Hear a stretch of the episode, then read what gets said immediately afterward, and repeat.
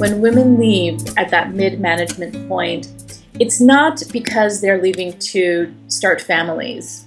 It's because they feel unsupported in their career development and they don't find good, strong role models that they resonate with to sort of help them or, or mentors to sort of help them advance.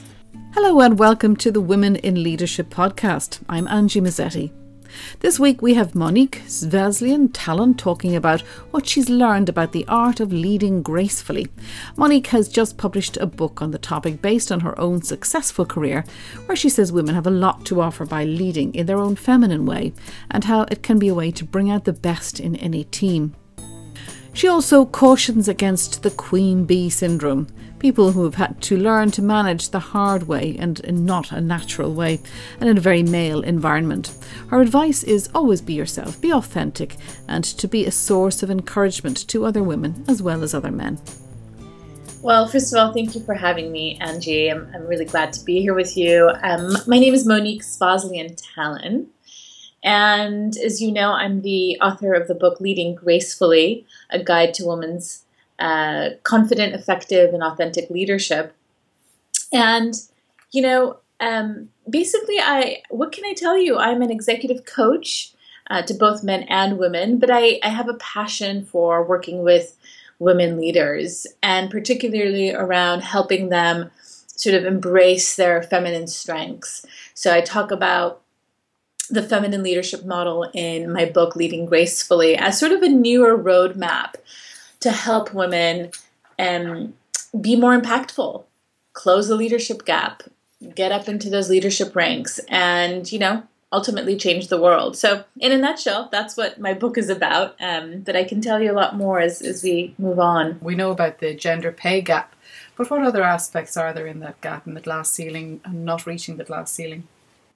Well, as you know, uh, right now, uh, there's about you know 14% of women in senior leadership ranks within Fortune 500s, and about 4% of those are, are women CEOs. So we've got a long way to go to get to gender parity in, ter- in time, terms of top leadership ranks. Now, one of the big leadership gaps that I talk about in the book is the confidence gap. And we know from a lot of different studies that have been done that there is a big difference between how confident women feel no matter where they are uh, in the leadership ranks versus men. And so, this is one of the biggest challenges I think women face in closing that gap because when we don't believe in our value, when we don't believe in our abilities, studies show that we don't even go for that opportunity if that opportunity presents itself. We don't speak up, we don't voice ourselves, we don't negotiate those higher salaries. And so what that ends up relating to is is this leadership gap. So I think that's one of the main challenges that women face at the moment that we really need to address. What can we do to in, in you know to bring about this confidence? We need to support each other first of all, I believe. But I mean there's more to it. We all are brought up in different types of families, different uh, ethnic backgrounds, all these factors seem to influence it, and yet it seems to be common with women all over the world that the confidence or self belief seems to be that little bit lower, a lot lower often than the men. What can we do to improve our own confidence? I think it's multifaceted. You know, I don't think it's just one magic bullet. Uh, first, I think we need to start raising strong girls who believe that they can be whatever they want to be, whether it's an engineer, a scientist, a, a developer, you know, in the tech world, you know, Barbie, Mattel just came out with a new Barbie doll that is a coder. And I love that because at a very young age, you're sending a message to little girls that, you know, you can be uh, whatever you want to be, even some something that you know is more traditionally male oriented and so if we can start sending those positive messages at an early age and showing what types of uh, professions and careers that are available to, to girls, uh, I think that kind of helps reinforce that, that positive message. And then what I think women can do for themselves is begin to look at what is their inner dialogue telling them. What are those inner critics, so to speak? And I do a lot of exercises with my clients and also that I that I have in the book available for women to do for themselves is is looking at that inner dialogue. And what is that what are those words? What is those belief statements that are sort of hindering you from being confident and and actually changing those? So it's a little bit about mindset and changing our belief systems as well. So i think it's multifaceted. And and women helping women absolutely, as you mentioned, is, is a key factor as well. When you talk about inner dialogue are you, and inner critic, it's just like self-talk. Oh, I'll never amount to anything, or replaying those little tapes you had you heard. Maybe sometimes somebody put you down when you were younger, or at a key point in your life. Is that what you're talking about? That inner dialogue? Yes, exactly. Those inner dialogue statements, words that we tell ourselves, "I'm not good enough," or "Who am I?" to get that job or you know, I'm not smart enough, those kinds of negative uh, self talk that we do, you know, I, I do it all the time. You know, many women struggle with this. I, I do many workshops and speak at conferences, and I'm always shocked to see how many women struggle with this, and not just women who are, you know, new in their careers, but even women who are in senior executive positions who, you know, end up admitting that they struggle with these negative statements. And I think, you know, it, it's it's like you said, it's sort of uh, an epidemic that women face around the world. So yes, it is those those words that we tell ourselves over and over again that eventually prevents us from taking action. How do you so, go about changing those though? How do you how do you redo those messages? Is there any way of kind of or spool back, erase, and do again? Yes, there is. It takes time. it doesn't happen overnight, right? Uh, and that's why I recommend working with a coach on something like this because a coach will will give you those tools and you know help you sort of do the exercises and homework that will help you rewrite those beliefs. But you know, I always start with saying, you know, make a list of all of your achievements in life. Everything that you have accomplished, big or small, put it on a piece of paper and look at it, take it in, see what things that you've done in your life, just to sort of celebrate your successes and take stock of, you know, what you've done. And then on top of that, what are the qualities that you exhibited to achieve those those things? And once we actually see what we've done on paper, it sometimes gives us that feeling like, you know, well, I accomplished that and if I wasn't good enough or smart enough, I probably wouldn't have done that. You have to sort of trick yourself uh, in those ways to believe something else, which is really the truth. You know, we are all smart, intelligent, educated, strong women. And so it's such a travesty to see these, you know, negative beliefs running the show. And so you have to bring it to the, your consciousness, these strong qualities and, and abilities that you have, and, and really put it in front of your face and focus on that for a good while to start rewriting the, the tape. There's, of course, many other things which I speak about in the book, different tips and techniques um, that women can do. It's not just one thing, but that's one step that I recommend. I'm interested in what you were saying about confidence, and of course, it's it's great to kind of indoctrinate the next generation of young women but I see young girls and young women leaving universities here, and we have like 60 40% of graduates now are women, and it's I think it's in Ireland anyway, and that's pretty reflective of the way things are going worldwide. And yet you see women going in fully qualified, very, very qualified from university, going into jobs, doing well for the first few years, and then it's like they hit a brick wall. Um, maybe they have a family, or maybe they have family commitments, or maybe they just you know want to move jobs, and the boys pass them out. The young men, the young Turks, pass them out when they get to their thirties. What's happening there? You know, why does women's confidence take a dent, or how, how come the boys are able to kind of bypass them at this particular age group, and then they they miss out on the middle management, the stepping stone to senior management and leadership levels? What's happening there, and how can they address that? So we actually have some data now that shows that when women leave at that mid management point, it's not because they're leaving to start families. It's because they feel unsupported in their career development and they don't find good, strong role models that they resonate with to sort of help them or, or mentors to sort of help them advance. Men have uh, this ability to support one another. You know, it's called the Boys Club. And I always talk about this metaphor, which is, you know, look at sports and look at the guys when they are playing sports. Whenever they make a, a goal or, you know, they, they score a point, they high five each other or they, you know, run up and hug each other and they, they, they celebrate their successes together.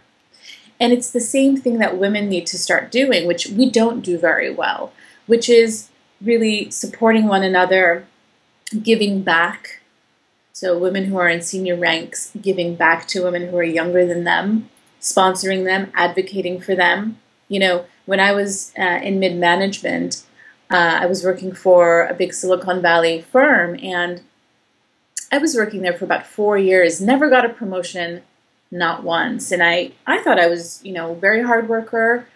Uh, I just kept my head down. I wasn't very much of a self promoter. Well, come to find out, uh, one day I approached my the VP of our department and I said, "Listen, you know, I think it's time for me to to get a promotion. I've taken over a more senior position here, and I have more responsibilities, and you know, nobody's approached me with a promotion. What's going on?" And he looked at me. He's like, "Well, what have you done around here?" And I was just flabbergasted at that. And what that told me was that my boss, who happened to be female, had never once told him about my skills, my achievements, or what I had been doing for the four years that I'd been there. And so I had to set out to prove myself, which I did. Uh, and eventually I earned that position, uh, that promotion. But it's it was just such a travesty that you know my female boss had sort of blocked my progress and hadn't been advocating for me. So I think that is a very big reason that women drop out. And I think the second reason is that you know our workplaces are still not designed for women, they're designed for men. And so things like pay equity and you know, in this country, in, in the US, uh, things like maternity leave and flexible work hours are still things that we struggle with. So, redesigning that workplace so that when you you know women do go out to to have families, that they can uh, have a sustainable work life balance. I think that's very very important, and women need to fight for that. Now, your book is called Leading Gracefully, and yet that behaviour that you're talking about, we'd call it the Queen Bee syndrome, which has been known to happen here and in, in, other parts of the world, you know, where the woman who makes it is kind of closing the door or pulling up the drawbridge behind her. Um, it's not very graceful, is it?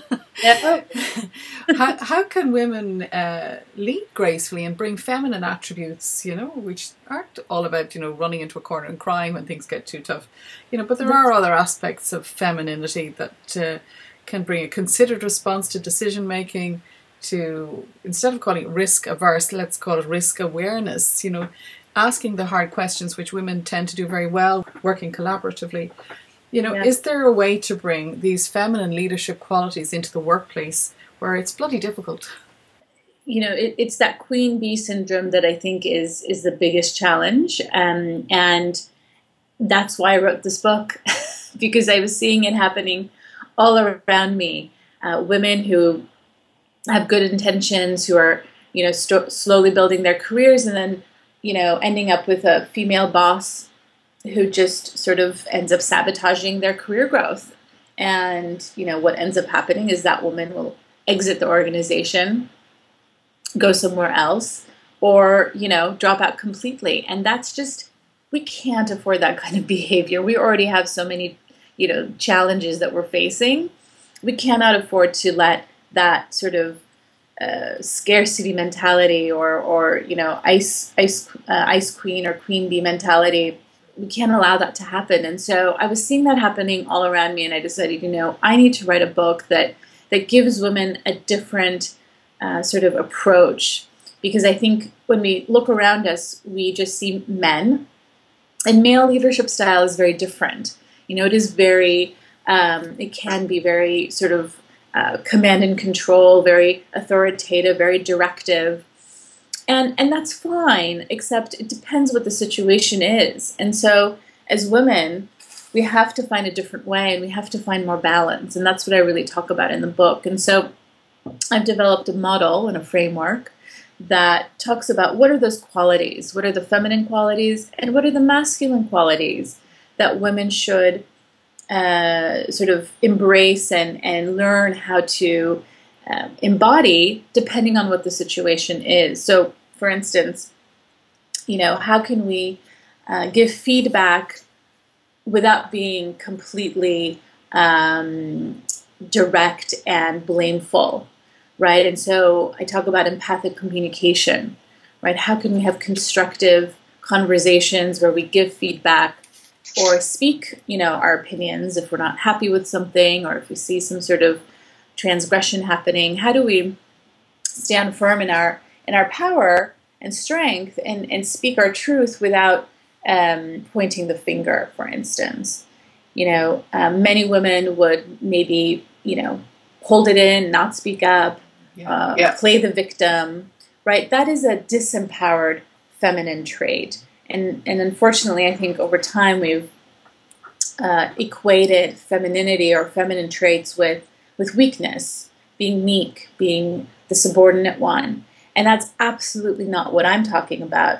I'm talking about the empowered feminine. How do we actually embrace our our confidence, our strength, our power, and to be able to communicate and to be able to um, manage and lead in a way that's that's much more graceful. And so it's about balance, and um, and I think it takes practice because we don't have a lot of role models out there who are who are that way.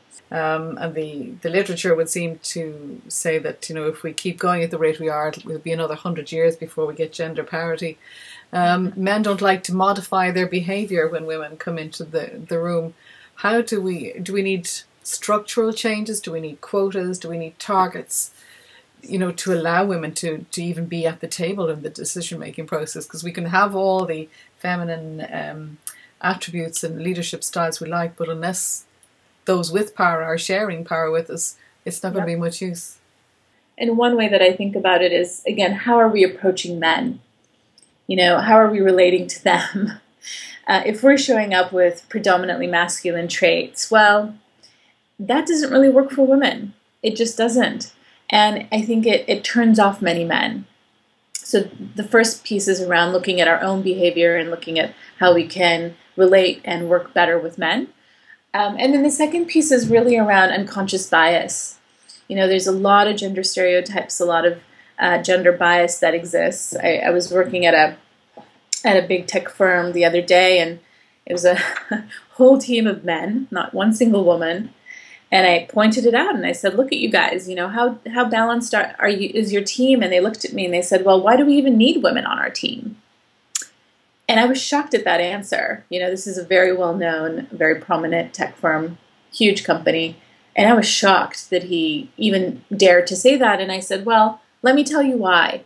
And so I sort of educated him. You know, I said, well, because women, you know, are are uh, the consumer decision makers now. We hold the power of the purse string. If you don't have representation of women on your teams, you're missing out on, you know, that huge demographic, which is a huge piece of the pie. So through that kind of conversation, I think it opened up their eyes. Now, it's one thing having more women on teams, but then how do you include those women? How do you make sure that their voices are heard? How can you make sure that they are a real functioning member of the team? That takes training. That takes uh, awareness and consciousness uh, of our biases and how our biases lead to different behaviors.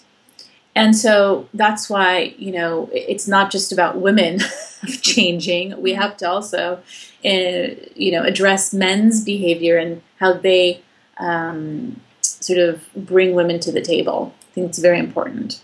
Frequently, I hear from women who have been on boards that they just get disregarded at board meetings until they put their hand up and say, Hang on a second. uh, one particular woman said that she was um, addressing an item that was on the agenda, and the chairman of the board said, um, well, that's not really relevant right here. Let's move on. And she said, actually, it is relevant. And so they did stop and talk about it. So it takes a certain amount of gumption, and this woman certainly had a lot of it. Uh, to be able to put your hand up and say, my voice, and to yourself, just say, my voice needs to be heard. Uh, does this come back to confidence again and self belief? Absolutely. You must have that confidence, and you must be able to, like that woman did, uh, push back to be heard many times. And and that's okay, right? I mean, that does require a little bit of more assertiveness, you know, but again, standing in our power. Now, if she had barked back at that man and, and been combative, like, hey, why don't you listen to me? That might have been off putting. But she said, hey, you know, I do have something to say here. I think it's important. You know, let me share that. And, and it worked. So it's that approach. Um, but yes, sometimes we do have to take that extra step. Unfortunately, uh, we are still, like I said, battling those those gender stereotypes, and I think men uh, don't realize that women sometimes have uh, a different way of thinking about things. You know, we might have a different perspective. Um, and, you know, many times we aren't as extroverted or willing to sort of butt in there or, you know, mm-hmm. take over the conversation. And so, how do we, again, create an inclusive environment where we can hear from everyone, men and women? to be able to shout and kick ass and get things done, does it not take a certain amount of male energy, um, let's call it, um, yes. you know, to, to, get things done sometimes, as the guys yeah. might say? Yeah, absolutely. I mean, it does, but it's about balance. So if you're only that way most of the time, you know, you are going to be perceived as someone who's difficult to work with, who is frankly a bitch, someone who's not very likable, and you know we we see that you know that approach isn't working. I mean eh, that's those are just the facts. The statistics are showing us it's not working. And so we have to maybe think about you know embracing a different style and bringing in those you know feminine qualities to balance out that very masculine um, approach but yes you do have to be assertive you do have to be daring you do have to be able to sometimes take you know critical feedback without taking it personally, right? Those are things that men do well that women can learn from. In the opening chapter, you talk about um, how when you showed your vulnerability when you walked into a job, that that actually opened the gates and made your team work well together. So rather than being stoic and saying, I can do all this and leading from the front, you actually said, Look, I don't know how to do this, you know, help me. Mm-hmm. And that that mm-hmm. opened doors and worked with people. Do you think that was a good idea? Absolutely. I mean, I was shocked, frankly, that they didn't just kick me out that day when I, you know, stood up and said, I don't know what I'm doing, I need help. But I, I took that risk, and I'm so glad that I did because by being vulnerable, I empowered my team to step up to the plate and to really take responsibility and to show up, to participate, to do their best and, you know, this was a very big undertaking. Uh, we were putting together a 10,000 person conference. You know, we were working with the executives of the company. It was a very high profile thing. And, you know, we, we, we just couldn't fail. so I took that risk knowing that there was a lot on the table. And, you know, it ended up working. And people came up to me afterwards and said, listen, you know, it's such a breath of fresh air to work with you. Uh, and when I started hearing that positive feedback and seeing what a great conference we put on. It was it was one of the best attended, well, best organized conferences we had ever done as a company. You know, I knew that that approach worked. So it was a risk up front, but it it definitely paid off. And so I speak about how vulnerability is such a key strength, specifically for women. I mean, I always ask this of women because and sometimes they bring it up without me even asking. You know, some of the most horrendous things have been said to some of the most prominent women I know. um, like people just saying, you know, throwaway remarks to them, which are really horrendous. Has this ever happened to you? You know, it hasn't happened to me, luckily, but, you know, actually, I would say the most challenging thing that's ever happened to me was working with a woman, not a man. Uh, having a female boss who was very much a, um, I would say, kind of a queen bee uh, very much a micromanager, very much um, liked to hold the the control, and you know she'd stay up late and and um, shoot off emails at two three o'clock in the morning, and and not really let me have ownership around my my tasks, and like I mentioned before, didn't give me any credit for anything that I had done, and and it just wasn't a pleasant experience at all, and I felt really stunted um, by her leadership. And so that was one of the biggest challenges. But I've never personally experienced um, sort of a negative comments or, or anything like that from men, but I do know that it happens. And when it does, I'm sure it's very um, painful and and frankly um, disgusting, um, especially when they're sexist comments or things like that. And so we need to be able to work with that. We need to be able to bounce back quickly. So resilience is one of the qualities I speak about in my book.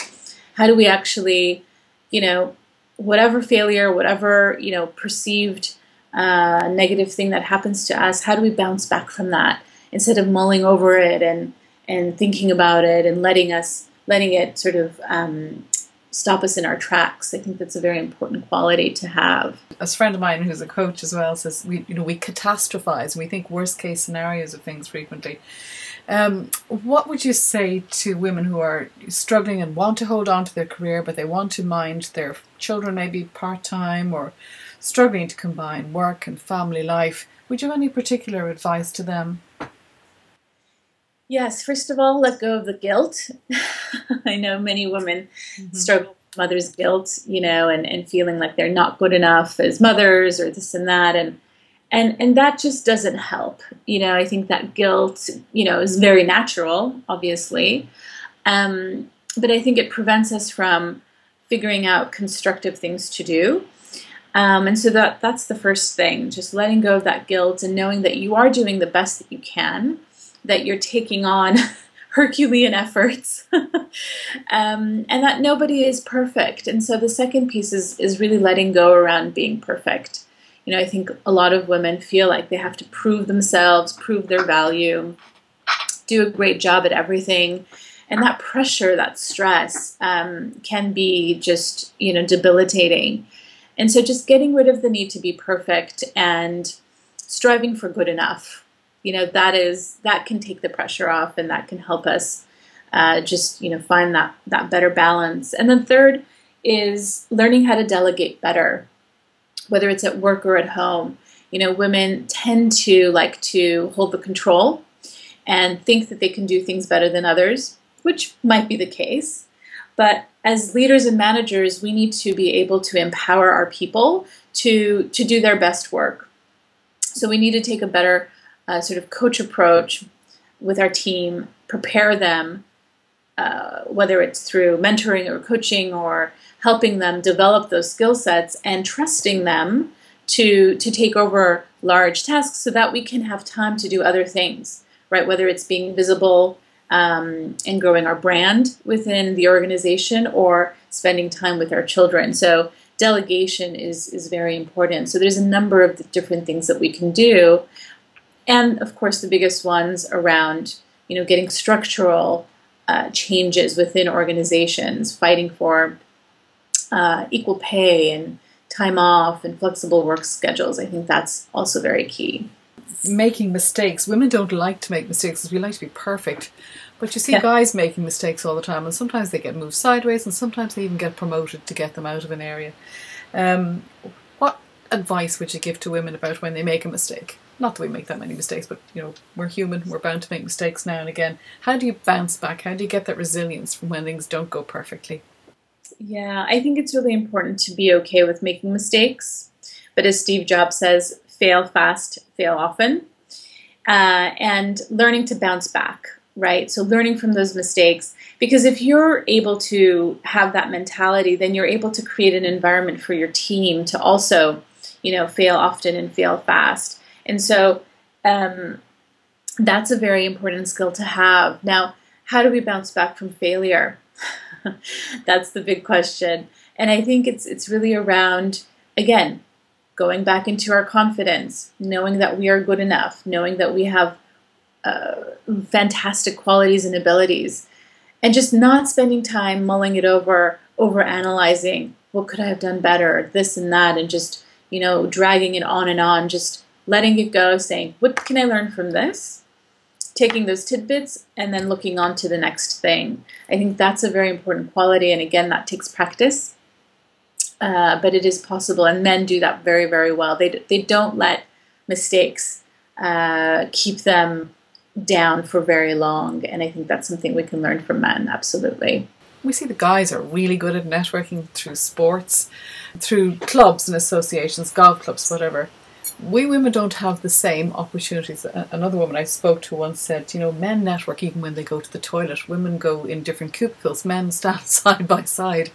What can we learn from men about networking and assisting each other and helping each other? Well, I think it's time that we start building the girls' club, in my opinion. You know, the men have the boys' club. Why don't we have the girls' club? Right?